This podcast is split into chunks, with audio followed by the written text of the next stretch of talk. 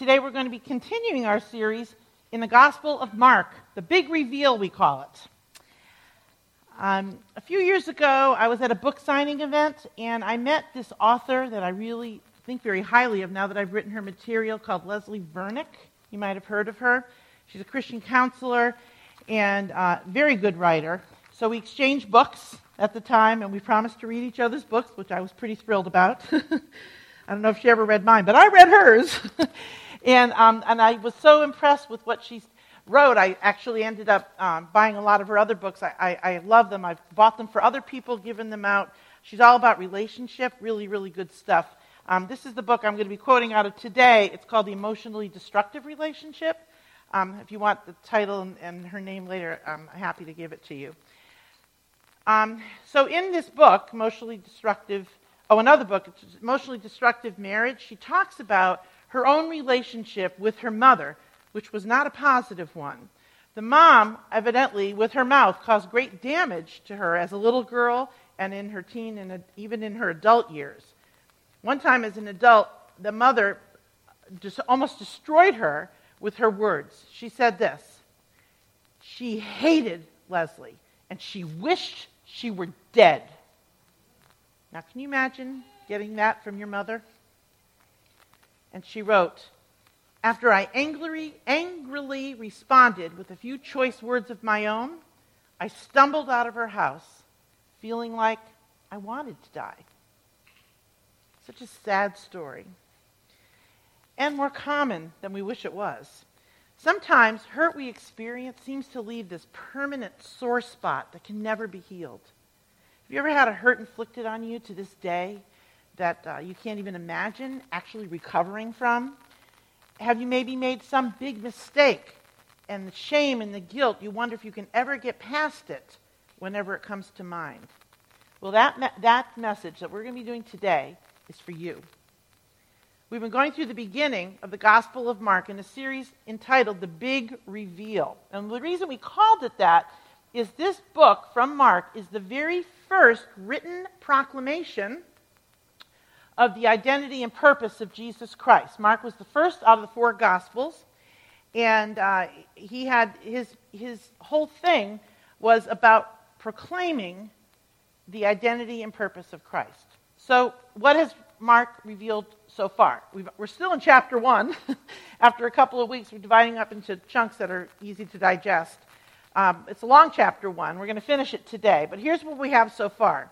First of all, Mark has showed us his true identity. In the very beginning of the book, he calls him the Son of God. And then he tells the story of during Jesus' baptism when a voice from heaven comes out and uh, for everyone to hear, You are my Son, in you I am well pleased. Mark also establishes the authority of Christ in his teaching um, when he was teaching at the synagogue, uh, he tells us they were amazed at his teaching, for he was teaching them as ha- one having authority and not of the scribes. We also see his authority over the spiritual world in, in his ousting of a demon in that same uh, incident in the synagogue. And the demons say this Have you come to destroy us? I know who you are, the Holy One of God. So he's shown as an authority both in his teaching and in the spiritual world. Another thing Mark establishes is the ministry of Christ, because he establishes himself as a rabbi. He's preaching, he's teaching, he's calling disciples to follow him and live with him and be mentored by him, just exactly what a rabbi would do. And last, we know about so far his message preaching the gospel of God. The time is fulfilled, he said, and the kingdom of God is at hand. Repent and believe in the gospel.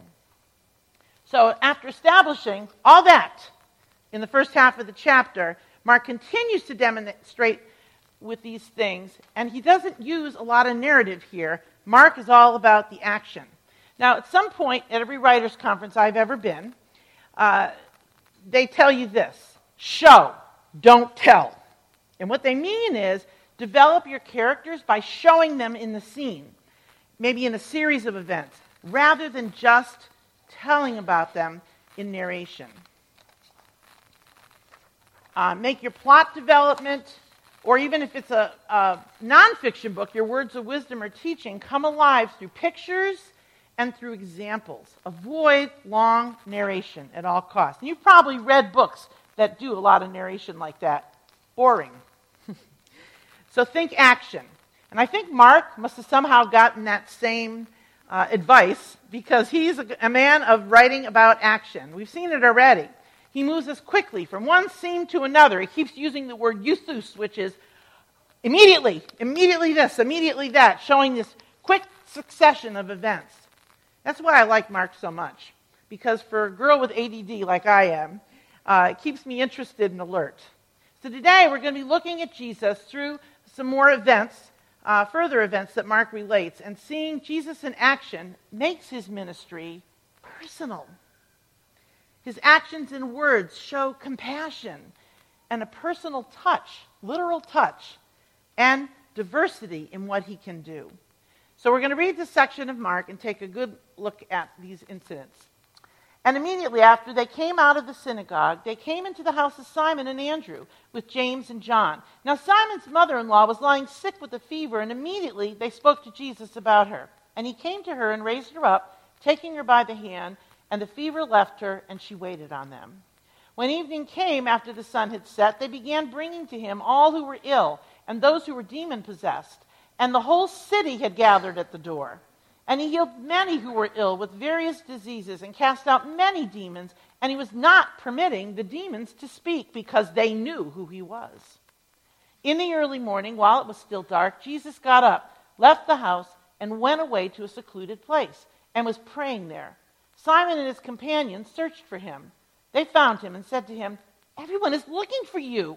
He said to them, Let us go somewhere else, to the towns nearby, so that I may preach there also, for that is what I came for. And he went into the synagogues throughout all Galilee, preaching and casting out the demons. Now we're going to stop there. Uh, we will finish the chapter in a few minutes, but um, I, I want to kind of concentrate on this for a few moments. So let's pray and ask God to help us dissect His Word. Lord, we thank you so much for the richness of your Word, how much is in there if we just look. We thank you so much, God, for the truths that you are going to demonstrate today. And we just ask, Lord, that your Holy Spirit would be at work in each of our hearts as we hear these things. Use them to transform us into the likeness of Christ. I pray, God, that you would get me out of the way and help the truth of these um, events be uh, loudly shown and, um, and not let me do anything to keep people from that. In Jesus' name we pray. Amen. So, as I studied this passage, I looked for threads, threads that would kind of make the, the section cohesive, hold it all together. Why? Because context is vitally important to getting a good interpretation of any passage of Scripture. Because Mark placed these specific events all together as a group um, for a reason. So we need to look at each story not on its own, but as a part of a whole. So the first of the most and most obvious of the varying threads were the healings that Mark has talked about in this section. It's a new revelation in, in Mark's proclamation that Jesus' power and authority over disease and other physical ailments is the first time he's healed anybody. So let's talk about the healings. The first healing was with Simon's mother in law. Um, shows Jesus' authority over illness. Now, we don't t- know exactly what the illness was, what the fever was, because back then, fever was considered a separate illness than uh, just a symptom of another thing fever was its own thing. So they just says it's a fever, and that's what they mean. so, and the passage starts like this, and immediately after. Well, we got to take a look at that. After what? Because that makes a difference. To give us context, we have to look back in the chapter a little bit to find that one day Jesus, they're in Capernaum, and one day he went to the synagogue on the Sabbath to teach. And during that service, he exorcised a demon out of a man. Now, people were amazed at what they saw and heard and, uh, and remarked about the authority of his teaching and the authority of that his miracle represented. So Jesus then leaves the synagogue and goes straight to the house of Simon and Andrew. And there they find Simon's mother in law sick with fever.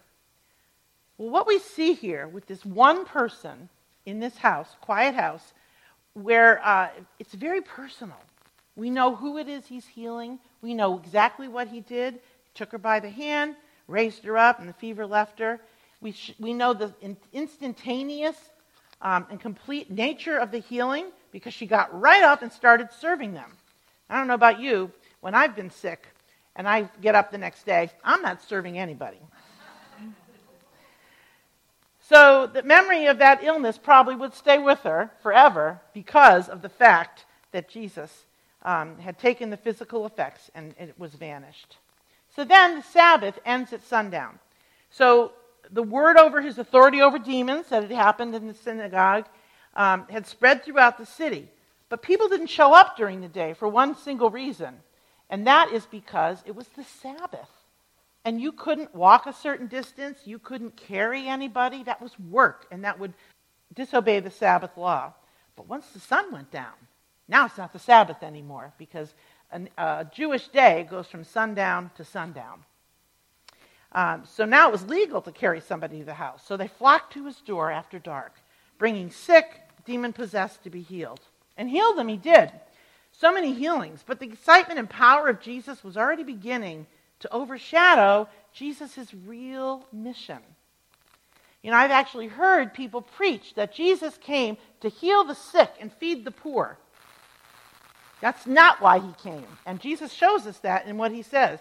Um, he goes in the next morning, next scene, Jesus goes out to a secluded place to pray, and his four disciples come looking for him.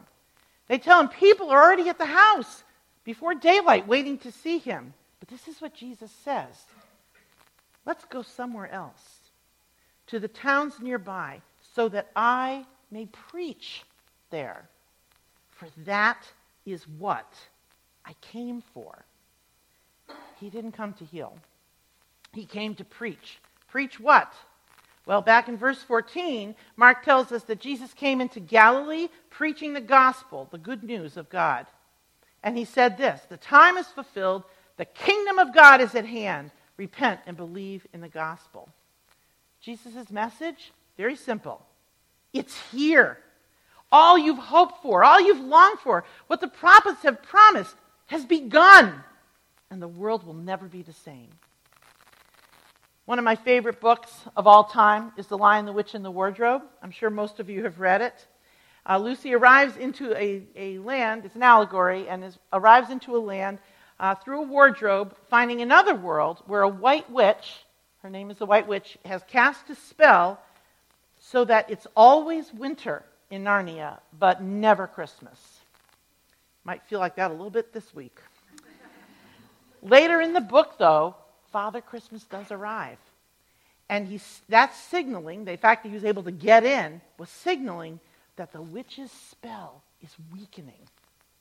And as the children are walking along, snow and ice are quickly melting. Patches of green are starting to show. Trees are being are budded on the leaves, and they even start to see flowers come out of the ground. There is no doubt, after the years of cold, cruel winter, springtime has come to Narnia. And why? Because Aslan has arrived. Well, now back to the real world we can use that metaphor because it exactly expresses what Jesus was preaching, his good news. God was on the move.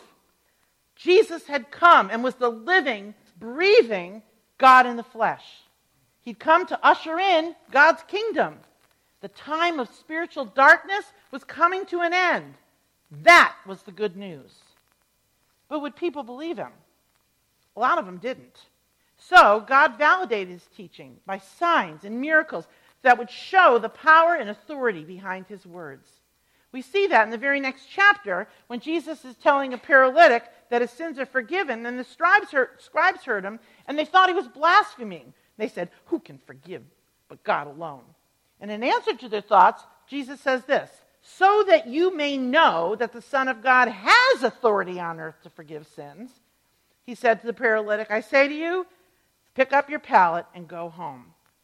The healing of that man showed the authority and power from which Jesus spoke. So you may have heard or seen this quote before Speak softly and carry a big stick. It's attributed to uh, Theodore Roosevelt, but uh, he got it from some kind of an African proverb. Never did find the original source for it. But it was first written, he wrote it first in a letter to Henry Sprague, and he said, Speak softly, carry a big stick, and you will go far. He later used that African proverb to actually describe his foreign policy, which won him the Nobel Peace Prize because he negotiated peace between Russia and Japan, who had been at war. He was chosen to do it because he had the government of the United States behind his words. And the power behind his words was what demanded their respect. In the same way, Jesus did, uh, authenticated his teaching as coming from God by miracles. Now, the last healing we see in this passage is that of a leper. And a leper came to Jesus, beseeching him and falling on his knees before him and saying, If you are willing, you can make me clean. Moved with compassion, Jesus stretched out his hand and touched him and said to him, I am willing, be cleansed. Immediately, the leprosy left him, and he was cleansed. And he, Jesus, sternly warned him and immediately sent him away. And he said to him, See that you say nothing to anyone, but go, show yourself to the priest and offer for your cleansing what Moses commanded as a testimony to them. But he went out and began to proclaim it freely and to spread the news around to such an extent that Jesus could no longer publicly enter a city, but stayed out in unpopulated areas, and they were coming to him from everywhere. Well, leprosy was a very widespread disease back in those days. A lot of writing about it in the uh, writings, other writings in the um, first century. Lots of, of, of afflictions, though, were called leprosy. There was up to 72 skin conditions that all got lumped together and called leprosy. But the disease was considered incurable. The rabbi said it was as difficult to heal a leper as it was to raise the dead. So, in other words, impossible. In fact, there were only two accounts in the whole Bible, besides this one, uh, or starting from Jesus, in the Old Testament, um, as being leprosy being miraculously held. The first was Moses' sister Miriam, who was given leprosy uh, in, for seven days as a punishment for her rebellion. And then there was the healing of a Gentile, Naaman, who uh, dipped into the Jordan River seven times as per request by Elisha, just twice in the history of man. And you know what? Leprosy, it wasn't just a physical ailment. Leprosy made you perpetually unclean in Mosaic law. So not only did the disease eventually rob you of your health, but you lost your occupation, family, and your worship community because lepers were sent away from the population to live in isolation. But no uncleanliness had power over God in the flesh. Jesus, with a touch and two words, be clean, healed him completely. Jesus cured the incurable. He not only cured the man of his physical ailment, and he certainly did, but he took him from ritually unclean to clean. He cleansed that man of all defilement. Mark's first readers, no doubt, would have been repulsed by Jesus actually touching a leper. As a matter of fact, it was forbidden to even be in close proximity. You couldn't walk under the same tree that a leper had been without becoming unclean. But rather than Jesus becoming unclean by touching the leper, the leper was made clean by Jesus' touch. In the first century, the rule was if leprosy was ever cured, you would go to a local priest to have that fact validated. You would have to be declared clean by him, and then you would go to Jerusalem and offer sacrifices that were prescribed by Mosaic law. And you couldn't enter the temple unless you had that validation from the local priest. So Jesus, confident that the disease was gone, the man was no longer unclean, sends the former leper to receive a pronouncement of his healing. In telling the readers about these healings, Mark is adding to our understanding who Jesus is. He is one with power over any disease to make people clean, both physically and spiritually. Jesus was bringing in a new kingdom, a kingdom that he preached about, the Old Testament age of promise, with its ceremonial laws of purity, was giving way to a new fulfillment where purity would no longer come from ceremonial practices, but by the internal cleansing of the Holy Spirit. While the law of Moses provided for ritual purification of a leper, it was powerless to actually purge a man of the disease. But Jesus did. Another thread I noticed is going, in going through this passage is the um, idea of Jesus' growing popularity. Um, after casting out a demon in the synagogue, in his evening of healing and casting out demons, word quickly spread. Verse 28 says, The news of him spread everywhere into all the surrounding district of Galilee. Verse 33 says, The whole city gathered at the door. Verse 37 says, Everyone is looking for you. Now, was Jesus seeking fame and popularity? Decidedly not. Good answer. Remember, when the disciples interrupted his prayer time before sunrise, he didn't go back to soak in acclaim and attention. Rather, he made the decision to leave the crowds behind, leave Capernaum, travel around the surrounding Galilee district. Why? To preach the good news. And in his travels, it was when he encountered this leper. So after healing him, he told him, See that you say nothing to anyone, but go to the priest. Why didn't he want the leper to spread the news of his healing power? Well, Jesus was not drawn toward popularity. He was not drawn toward fame. He was all about three things. The first is God's message. His message, uh, like we said, was to preach the good news of the kingdom of God. Well, people were looking for the kingdom of God. They were looking for it to be initiated with the arrival of the promised one, the Messiah. Zealots were poised to move into a full fledged revolt as soon as he appeared on the scene. But Jesus had not come for a political re- upheaval. When he does finally acknowledge himself as the Messiah in chapter 8 of Mark, he defines that role as a Son of Man who will suffer and die for the ransom of many. Um, revealing his identity too early would risk inciting the crowds to a messianic furor. The rioting and the upheaval that it would cause would thwart his plan, his purpose to preach the kingdom of God throughout the towns and villages of Galilee. The crowds actually would create a hindrance, hindrance to his essential mission. And the other thing is, is the motivation of the crowds was questionable. The disciples uh, use a Greek word translated in our uh, version as seeking, but it also can mean hunted in every other use of this word in the Gospel of Mark, it has a negative connotation. Um, in 332, his mothers and brothers came to uh, hunt him down because they thought he'd lost his mind. In uh, 8, 11, and 12, the Pharisees seek a sign from heaven um, as well, they're arguing with him, and they want him to perform a miracle. And uh, in other verses, uh, from chapter 11 on, there's they're looking, seeking him so that they can kill him. So never is seeking a positive thing in Mark. Nor are the clamoring crowds a sign of success or aid to ministry. Those seeking actually oppose the work of Christ.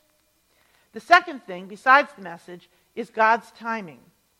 And listen to what happened. When the leper didn't keep quiet as Jesus asked, he spread the news to such an extent that what? Jesus could no longer publicly enter a city, but stayed in unpopular areas. That was exactly what Jesus was trying to avoid. So he waited on the Spirit's lead to tell him where to go next. And one more thing he was doing it in God's way, by the right source. You probably noticed that when he encountered the demons, could, they could not help but proclaim who he was. It was like the demon possessed man in the synagogue who said, I know who you are, the Holy One of God. And today in this passage, he was not permitting the demons to speak because they knew who he was. Jesus would reveal his identity as the Son of God, as the long promised Messiah, in his time and in his way. He would not allow the demons to announce anything, and because to have him announced by the powers of hell would give credence to the idea that his powers were from hell, which is exactly what they accused him of. So there's this British comedian, Sacha Baron Cohen, who calls himself Borat. I have no idea who he is or, or uh, what, but this is kind of interesting. He starred in this movie called Borat, and he had this shtick in his comedian, um, his shows after that, that he made relentless fun of the nation of Kazakhstan. Well, when that routine became popular, Hotels.com reported a 300% increase for requests for information about the country. Now, in marketing, they say any publicity is good publicity. But Jesus was not some itinerant ma- magician with a few tricks up his sleeve. He was the Son of God. He was inaugurating the kingdom of God. There was a deliberate plan to get enough truth about the kingdom out there to give a context for his suffering, death, and resurrection. It would be God's message in God's timing, in God's way, and no crowds or demons would deter him from that mission. Okay, so so what? How does this information that Mark's just given us about Jesus impact our here and now? Well, let's do a quick review. He had power and authority over disease, the physical world, and demons, which was the spiritual world. His healings were made immediate and complete. He healed more than physical illness. His healing went beyond the physical to the internal, restoring the unseen in people as well. So, how does that affect us? Well, that same healing power continues today. Jesus is the same Savior as yesterday, and will be the same Savior today and tomorrow. He can't be anything but who he is. What Jesus taught in his hometown of Nazareth, early in his ministry in the synagogue, he read a piece of Isaiah 61 and then revealed that the words were written about him. And here's the passage that he read The Spirit of the Lord is upon me, because he anointed me to preach the gospel to the poor. He has sent me to proclaim release to the captives and recovery of sight to the blind, to set free those who are oppressed, to proclaim the favorable year of our Lord. So I ask you, what oppresses you today? Maybe it's a bad relationship with your parent, or maybe even a spouse. Maybe it's a failure you can't get over and you can't forgive yourself. Maybe it's hurt that you've experienced, uh, been inflicted on you by a trusted friend. Maybe it's a failed marriage or failure as a parent. Maybe it's never being able to reach those goals that you had when you were younger, like a certain income or being able to buy a house or wishing you could provide better things for your family. How do we get over those things that oppress us, especially when they keep popping up in our minds at unexpected moments to condemn us or bring that past pain right to the present? Well, short answer we can't but Jesus can. The Bible promises this the Lord is near to the brokenhearted and saves those who are crushed in spirit. Psalm 34:18 says he doesn't want us to live under the oppression of past hurts, failure, or pain. He wants us to deliver. He wants to deliver us from them. Well, then what does that look like in practical terms? Well, it starts with a decision to give the thing that continues to wound us to Him. There's a cute little sign. The best way to heal a broken heart is to give God all the pieces. And that's exactly what we need to do. So I've found that there's four simple steps that you can take. I've done this myself, so I can personally recommend it. Um, and I actually have the sheets with these four steps I'm about to tell you on the table over there. So please grab one on the way out to personally refer to later on. So here's the first step Tell God the whole story. Tell him about the feelings that that memory brings up when you think of it, what you're afraid of, what you feel guilty over, what you can't get past. And as you tell him, you will gain perspective, godly perspective, as he interacts with you that will help you as you work through the issue. Then, second uh, thing, tell him that you are putting it into his hands. You are trusting him to change your heart on this because you know he's powerful enough to heal you of this thing. Tell him you are trusting his character over what's oppressing your heart. Third thing, when the thought tries to rear its ugly head after you've done those things, because we can't control how we feel or even our, what our thoughts come up, say right out loud, I've given this to you, God. I'm trusting you to bring healing to what oppresses me. You are able to do it, and I will hold on to you like a life preserver while you do. Saying it out loud gives your heart a chance to hear your brain. And finally, a lot of times complete release from the thing is a process. It doesn't happen right away. Not immediately, like Peter would like us to think. so memorize Paul's sentiment and say that out loud too as you wait for him. As often as those thoughts plague you. It's from 2 Timothy 2:12, and it says this: I know whom I've believed, and I am convinced that he is able to guard what I have entrusted him until that day, the day of the Lord. We can trust him with our broken hearts because he says he will heal them, and God cannot lie. Well, in closing, I do want to finish the story of my friend Leslie Vernick. Um, when Leslie brought her pain over her mother's continual rejection to the Lord, he was faithful to hear and faithful to answer her plea. She distinctly remembers at one point hearing God say to her heart, Leslie, she is broken. She will never love you like you want her to. But I love you, and you are special to me. And at that time, Leslie chose to believe him. And from that day forward, her mother's words lost their power over her. She'd been set free. Like we sang this morning, our God is healer, awesome in power, our God. Let's pray. Dear Lord, we all carry things from the past in our hearts hurt, pain, things that keep us from being whole. Please give us the strength to give it over to you, finally, trusting in your power to heal our deepest wounds. We know that you are greater than all of it, and nothing is beyond your ability to heal. I pray for each person right now who has a very specific thing in their mind. And I pray, Lord, that you would lead them to spend time with you over it, and that you would reassure them of your intention to heal. Thank you, God, that you are the great healer. Thank you how Jesus demonstrated that in this chapter. We are blessed beyond measure. In Jesus' name we pray. Amen.